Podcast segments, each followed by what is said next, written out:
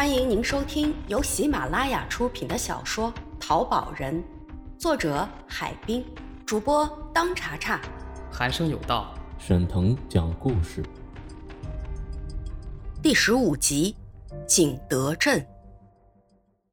谁知新房剪彩之日，一个平时不怎么来往的朋友看到这只摆放在博古架上的瓷瓶，却告诉金水宽，这是个仿制品，你上当了。这句话犹如一盆冷水兜头浇下，让金水宽心里五味杂陈。他也不太相信这个人说的话，但是想想现在社会上各行各业造假也的确太多，就拿玉器来说，不就是如此吗？不能让别人看我的笑话，金水宽心里这么想着。十万块钱对他自己来说虽然不多，但那也是靠打拼、流血流汗挣来的。不能就这么给人蒙了，于是他就报了案。听完金水宽的叙述，肖警长问道：“再怎么说，你也是个生意人，怎么就轻易的被人骗了呢？”这俗话说呀，“隔行如隔山，千种瓷器万种玉。”这玉器虽然复杂，但是我还是懂得鉴定真伪的。这对于瓷器，其实我就是个外行。我这是犯了盲目自大、轻信的错误啊！肖警长听完金水宽的介绍，略微思考了一阵，对金水宽和小季说：“嗯，你们看这样行不行？听你说了这么多，但是这个执法的工作不同于做生意，我们啊，一切都要讲究证据。目前说这只瓷瓶是假货的，还是你的一面之词，因为没有证据证明它是假的。”我们的意见，我们必须找个专家对他进行权威鉴定。如果确定是假货，那么再对这夏老板的行为定性也不迟。这样就必须把瓷瓶带走检验。经过金水宽的同意，肖警长带着锦盒包装的瓷瓶回到了处里。次日，按照电话约定，肖警长和小季携带着锦盒来到了市博物馆。包馆长接待了二人。听过肖警长介绍来意，包馆长说：“请你稍等片刻，我去请秦研究员过来。他是瓷器方面的研究员，是这方面的权威专家。”一会儿，包馆长领着一位五十七八岁的学者进来。包馆长向二人介绍：“这一位啊，是我们这里的秦研究员，他的专业是陶瓷研究。”可能会对你们啊有所帮助。肖警长上前与秦研究员握了握手。你好，我姓肖，这位呢姓季。包馆长已经向我说明了你们的来意，希望我能帮助到你们。只见肖警长打开锦盒，秦研究员从兜里掏出一双薄手套，戴好后接过瓷瓶走到窗前。只见他拿着瓷瓶对着屋外的阳光看了一会儿。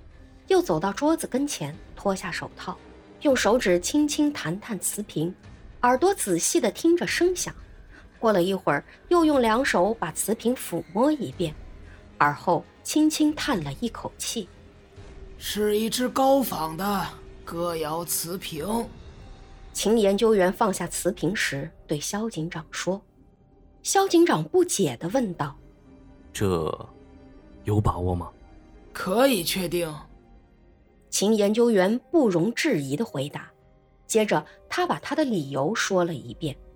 因为歌谣是宋代最出名的瓷器，宋之后歌谣消失了一千多年，制作方法近代才被破解。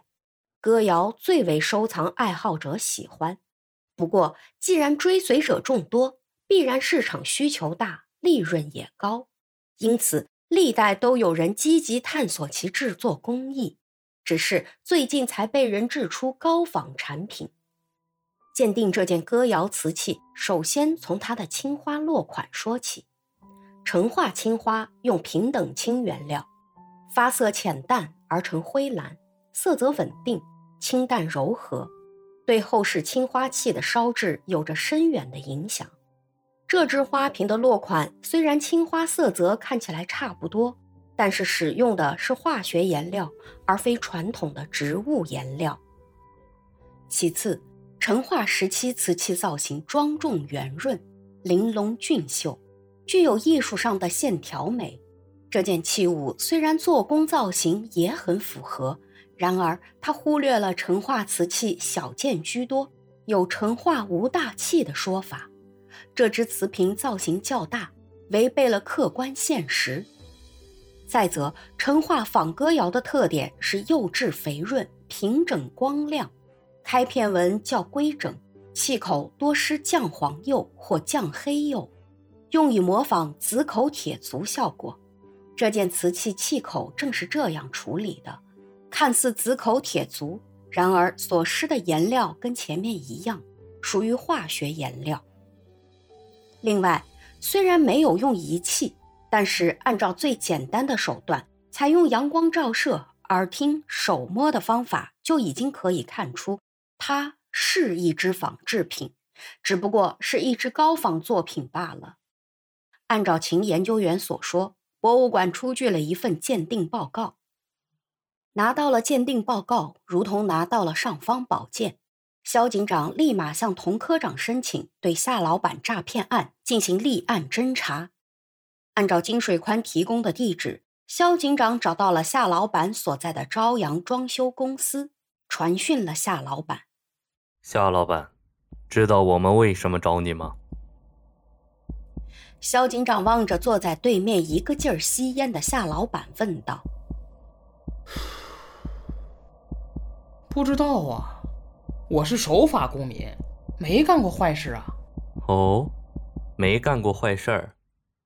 那你看看这张照片，上面的东西你熟悉吗？一看照片，夏老板的手立即抖了一下。他喝了一口水，故作镇定地说：“我见过这东西，是我帮金水宽买的古玩。多少钱买的？十万。怎么这么贵？这可是古董啊，所以才贵。我劝你还是老老实实的交代吧。